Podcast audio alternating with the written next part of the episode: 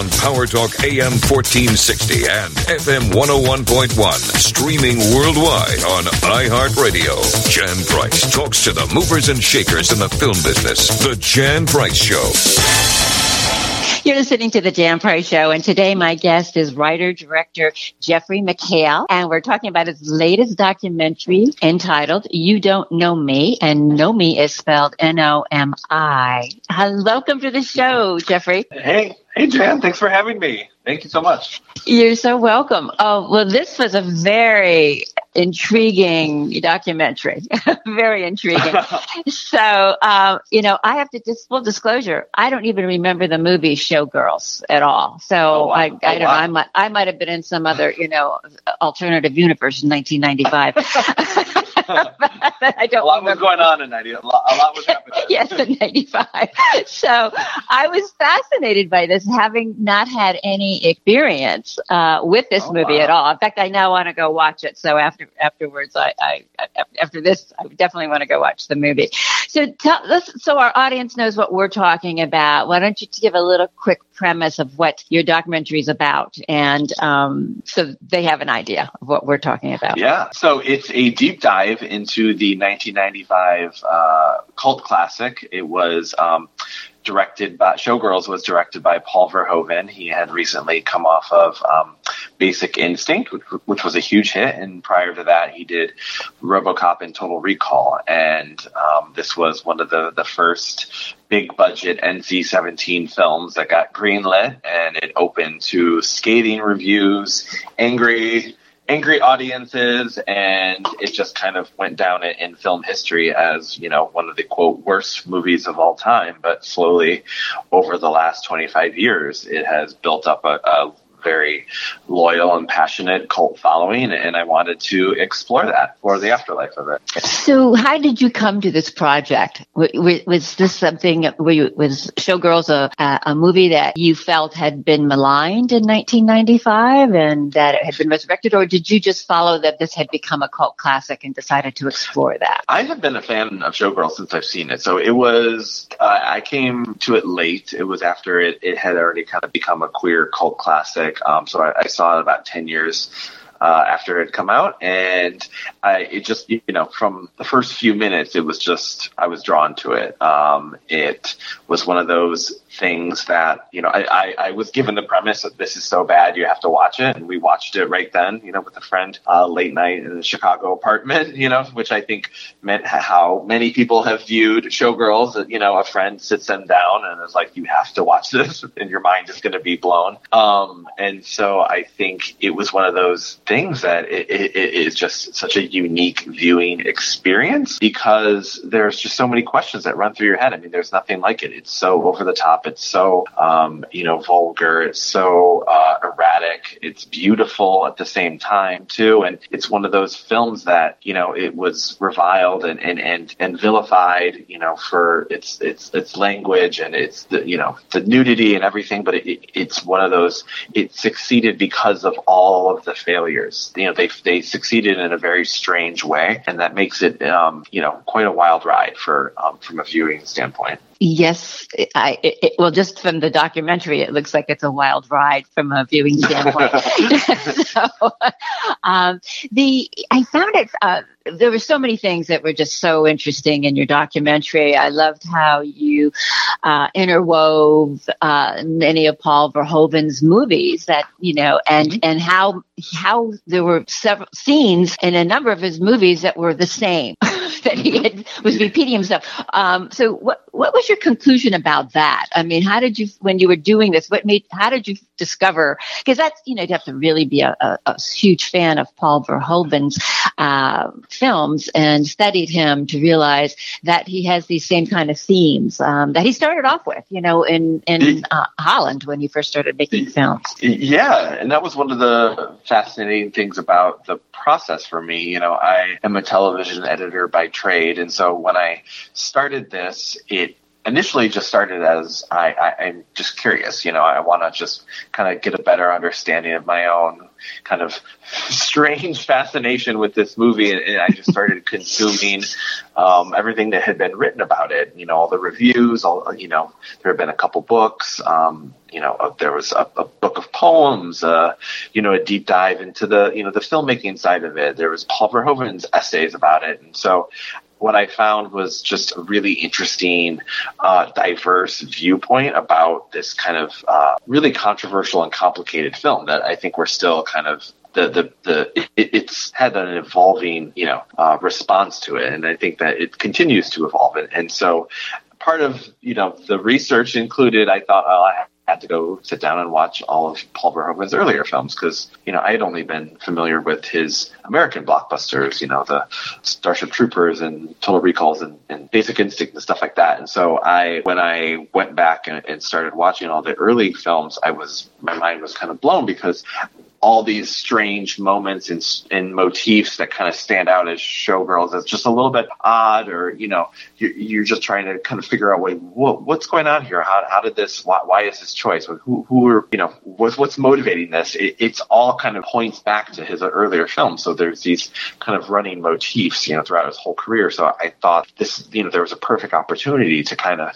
create a new um, a subplot where paul verhoeven's other characters and his other films are are kind of speaking to uh, our contributors and, and, their experience and um, you know the characters and showgirls as well. So um, we didn't i didn't shoot any video for this. I didn't shoot a frame of video for the documentary. Every all the interviews were done um, over skype and, an audio kit that i mailed everybody. So i sent them an audio kit in fedex and we got on skype. I helped them kind of mic themselves up and we talked for about two hours and then they would box up the kit and ship it back. And i did that for about nine months um, before i started editing. So Wow, that's amazing just right there. Well, in today's environment, uh, that's probably the best way to do it. It's perfect. It is, yeah. yeah the, the, the more, it was just like, would you ever do it that way again? I, you know, you get that question asked in the, you know, during festivals and Q and A's and stuff, and and now it's like, well, it might be a, you know, a necessity to to you know to think think outside the box like that. So, and I think that was one of the the reasons why I was able to to accomplish so much is because I didn't need a lot in the beginning. All I needed was, you know, thankfully the time and, and generosity of the contributors who I spoke with, um, and then my own my own time. So I, I kind of carved out time on weekends and evenings, and you know, set up my laptop at my kitchen table and just kind of started to kind of crack the code that was showgirls. So yeah, hey, amazing. So you yes, you were definitely ahead of your time when you uh this when you put this together in that in that way. Paul Verhoeven uh, Verhoeven is um you know there's interviews with him. Um, why did you not interview him uh, for this yourself? Yeah, I didn't. You know, with something like Showgirls, I, I, I didn't. The more I read and the more I consumed um, the the writing about it, I, I felt like I didn't want to make a kind of traditional behind the scenes making of documentary, you know, and start you know, reaching to cast and, and, and crew. And, and I, I, what I was interested in hearing the ways that, you know, everybody spoke about the film at the time. And, you know, I wanted to make sure to include, you know, um, press interviews and, in the way that, you know, the film was described, you know, kind of before all the reviews came out. And I thought that the story really lied with the way that this film has lived throughout the last 25 years. And I thought that it, it, provided a unique opportunity to really kind of dive deep and some of the layers that, you know, don't always get discussed when, when you're talking about showgirls. And I think that's part of the allure and the intriguing thing about it is it's just, you know, there is not one one definitive take on showgirls. And I wanted to to kind of, you know, analyze all of them. Interesting. I mean it is. It's a very fascinating uh, study. So Elizabeth Berkley, I was very I mean, I didn't really know who she was. Like never watched her saved watched her in Saved by the Bell. Um, and so I was kind of curious to know what happened to her, what happened to her career afterwards. And you, and you do follow her just a little, you know, a little bit. That, but did she just sort of die away from Hollywood for a long period of time? I mean, there were interviews with her, but did she ever do anything else after this? Because it really kind of yeah, destroyed her career, didn't it? I mean, it, it was definitely, um, it put a mark on it for sure, you know, and I think it was probably one of those things that was hard to, um, to escape, especially when it had been that performance in that film had been so openly mocked as, as you know you see in the film you know the way in which the film was reviewed and her performance specifically was just you know cruel i mean that, that there's no way that that would would count as you know legitimate criticism in today's world and so i think you know she definitely had um you know kept a you know a steady career after after that with you know tv roles and and you know smaller movies and stuff so you know i definitely wouldn't say it it, you know, she, went away. Um, but you know, it, it, it will definitely change. You know, with uh, uh, having a, a role like that and having that much, you know, kind of negative attention and focus, you know, definitely, you know, probably doesn't help, you know, get other roles in the future. But she did work. You know, she was in um, First Wives Club. She had a role in that. She was in um, Any Given Sunday. You know, with Al Pacino. She did the Woody Allen movie too. So you know, she definitely you know, still continued to work and, and still does. So she was, they're, they're rebooting Saved by the Bell right now. So, um, which she's a part of. Oh, interesting. Very interesting. Well, I, I, thought uh, I was at the uh, 20th anniversary of the release of uh, Showgirls that there was this screening in which she appeared and really um, seemed to revel in being there. But it, again, it was all, it was what, a packed house um, when they did this 20th uh, anniversary screening of yeah. it?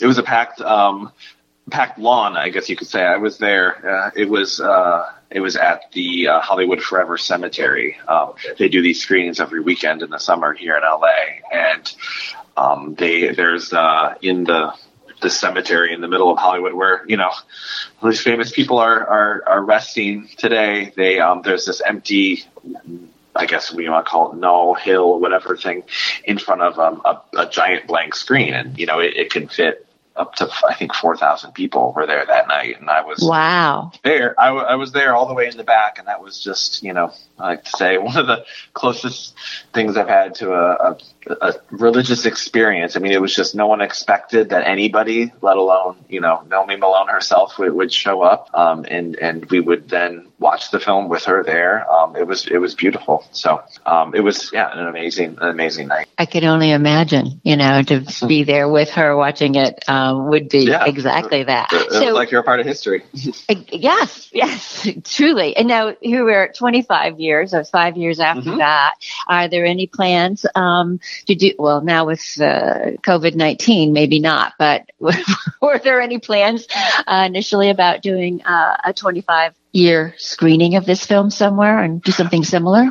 We did. You know, we we played um, a lot of festivals last last year, and um, and so I, you know, everything kind of went out the window. I feel like a few months ago, and I, you know, I, I haven't heard specifically from MGM like what what they have in mind for the 20th, 25th anniversary. Um, but we did screen at a lot of festivals that did double features, and you know we're still kind of rounding up to the 25 year um, mark. So, um, but yeah, I mean, there, there's it's it's kind of like the perfect kind of film to watch the documentary and then watch the film, or watch the film and then the documentary. I, I say it's it's not um, you don't need to see Showgirls first to to have enjoy me, but it's required viewing at some point. You should. no, you don't, and I can say that because I, as I said, I had not seen Showgirls, and I thoroughly was fascinated by your documentary about it. It, it said it, it, it made me want to now go, you know, see the film, and which I fully intend on doing over the weekend. I think. Um, nice. so, um, but it's it's a really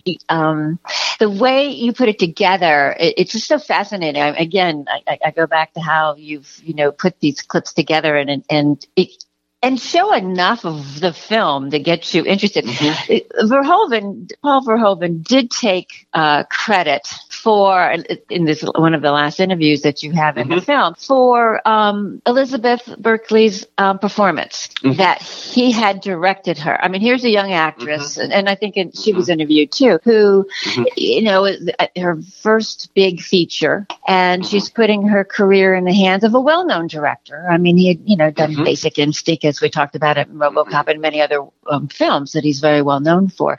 Um, and yet, and he directed her to give this way, way over the top performance. Um, do you think he regrets that now? Or do you know from the interviews? And of course, he's changed his view of this film over the years too. So let's talk about that a little bit and, and, and also the way he directed Elizabeth Berkley. Yeah, I think he, um, and that was one of the interesting things was just seeing how the kind of defenses and the explanations from um, the cast and crew, the way they kind of evolved throughout the years, depending on kind of where we were at with it. You know, he was also the first director in history to to show up and accept the Razzie Award, his worst director. Yes, uh, Razzie Award, which that was know, fascinating. Shows, it shows where he is. You know, he he mm-hmm. he, he, even said uh, that night, you know, he'd rather. Um, he didn't want, you know, he he's happy with the film. People are talking about it and celebrating it in whatever way. He's happy. He's ra- he'd rather that than it to have died on a video shelf somewhere, um, like he said. And so I don't think he regret uh, anything. I think he probably he's given a couple interviews where you know I think he said like, oh, maybe I could have done this differently, or you know, he's he he's definitely thought about you know some of the choices he made um, on set, but I don't think he. I think he's probably happy with uh, where the film kind of stands in, in, in, history. You know, people are talking about it. People like, you know, uh, I mean, he's always asked about it in, in almost every interview, it, it seems.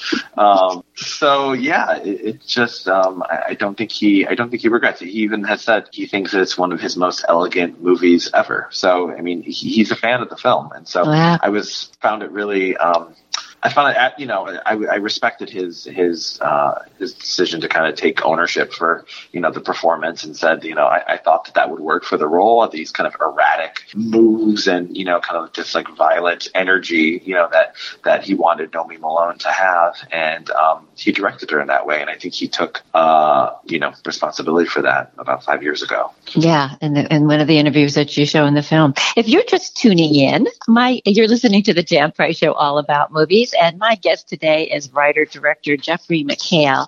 And we're talking about his new documentary entitled You Don't Nomi, which is spelled N O M I. And it's about a cult classic film that debuted in 1995 called uh, Showgirls. And um, so, when at what point did you decide that you wanted to create this documentary? And how long I, did it take you to? So I want to ask you two questions there. I, yeah, it's easy. It's it's easy to kind of figure out when it started because I that uh, that screening that I was at um, was five was in 2015, so it was almost five years ago. And it was after that screening that I kind of started to kind of dive deeper and do my research and kind of figure out just my just figure out my own kind of fascination with this strange and complicated film and figure out why you know this it, it, you know, as a member of the gay community why why it is that this thing is just kind of still around and we, we still um, celebrate it. So I you know it, it had been six months. I, I, started reaching out to all the people that had written about it um, shortly after that and everyone was excited to to be a part of something like this. And and I um, I was inspired by other films um, about movies like Room 237 and Los Angeles Plays Itself. And they did a lot with, you know, kind of what, what now fair use law allows uh, filmmakers. It gives them quite a bit of creative freedom over, over, you know, your, your narrative and your story. And, and I was really, I found that really inspiring. And I thought I could do a lot with that on my own before kind of having to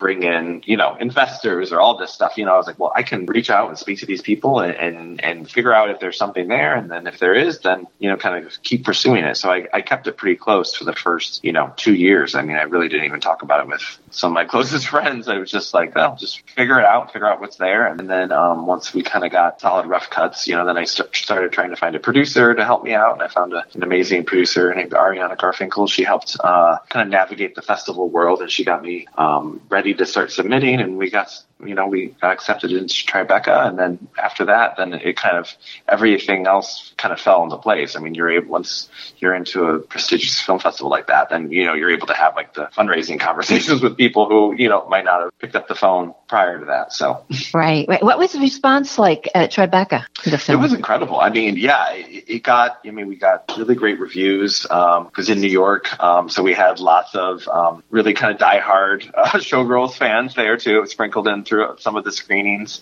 Um, but yeah, I mean, it was it was magical. I mean, it was a whole, it was a, it was just a crazy, crazy week. You know, we saw some other amazing films, met, met some very talented filmmakers as well. Um, but yeah, I mean, and, and New York screens are a lot smaller too. So um, that was kind of something I didn't didn't really expect. Is you know kind of just some of the small screens that they have around the city. Mm-hmm, um, mm-hmm. But it was great. You know, it was it was it was it was great. Why do you think, Jeffrey, that this film has become such a um, a cult classic in the gay community? What what is it about this film that appeals to the gay community? You know, one of the um, the contributors that I spoke with was a, a, poet, Jeffrey Conway. He wrote a book of poems about showgirls, and he kind of connects uh, showgirls in the lumps it into the what he calls like the trilogy of camp, which is the Valley of the Dolls, Mommy Dearest, mm-hmm. and Showgirls. And that was just you know the I was you know loved those films prior to seeing Showgirls, and and, and that kind of per- perfectly kind of encompassed you know like kind of the generational uh, camp and cult films that that we as a community kind of connect with and connect to each other. And I think it's just one of those one of those things that you know we would celebrate these movies and you know go to midnight screenings and and you know we kind of work the lines. You know, it kind of becomes part of our lexicon. And I think it's just a way that we kind of connect to to each other and something that we can bond over. And obviously, there's you know the the you know the, the glitz and the glamour, I guess you could say, of, of these kind of sleazy like Las Vegas shows that are just immediately you know just eye candy. But you know what I, what I found was there is also something deeper that I wasn't really uh, aware of from my own from my own self. Like Matt Baum, uh, one of my other contributors, he had a whole video uh, kind of analyzing uh, Nomi specifically and her struggles as a character and her journey. You know, is something that a lot of gay people can relate to. You know, she mm-hmm. left this, her small town um, and moved to the big city to pursue her dreams, which you know I can definitely relate to. And you know, the way that she kind of uses her kind of sexuality to you know to get ahead and and and the bonds that she makes with people. Um, there is something deep there on, on like a, on a deeper level that I think that um, a lot of people might not realize, but I think that we we identify with you know her and her journey. What would you? It, it, I mean, it just it is. It's interesting that it, it has become that. But okay, so you, you, you in your in your documentary, um, you do talk about uh, Valley of the Dolls and um, Mommy Dearest, and you mm-hmm. put them. You know, the, these are different um, decades.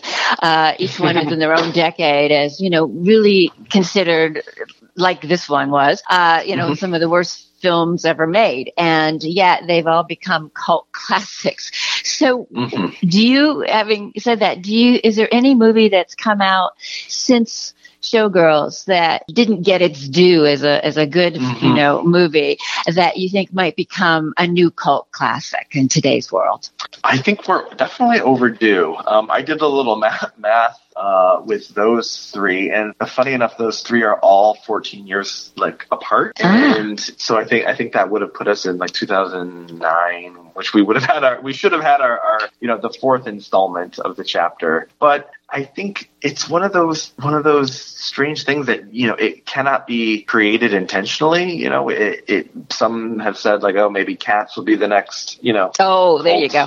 film, yeah. And, and, you know, I I understand that. I I, I can see that. Um, that argument, but you know, it, Cats was based on a you know one of the longest, you know, most successful running musicals of all time, and so right. I don't think that you can, can really compare the two. Yes, it is like a strange film, um, but you know the musical is, is, a little strange, and and and I, I, don't think that that is something that um, will. It, it's it's not quite the same, and, and, I think probably the closest thing that they've we've had to it is is the room. But even with that, it's like you have a small. I don't know the Tommy Wiseau movie. Um, it was a small independent film, and that has you know a, a very very very uh, you know, strong, loyal cult kind of fan base. Um, people kind of celebrating it at, at midnight screenings and stuff. Um, and so, but that, you know, it was an independent film and right, was, a, right. was a, it was a big budget studio film. And so I think that the, the ways in which both of those films quote failed, um,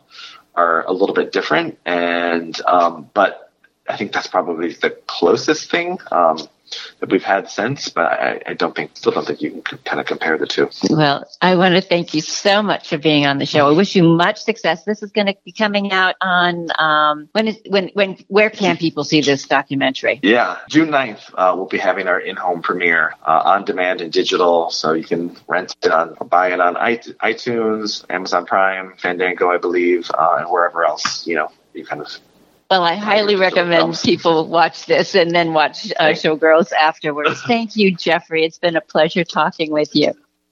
Thank you so much, Jan. I really enjoyed the conversation. me too. Me too. Like the Jan Price Show on Facebook and follow us on Instagram and Twitter at the Jan Price Show. Tell a friend about the show and also subscribe to this podcast on iHeart Podcast Network. Thank you all for listening on Power Talk AM 1460 and FM 101.1. Streaming worldwide on iHeartRadio. Jan Price talks to the movers and shakers in the film business. The Jan Price Show.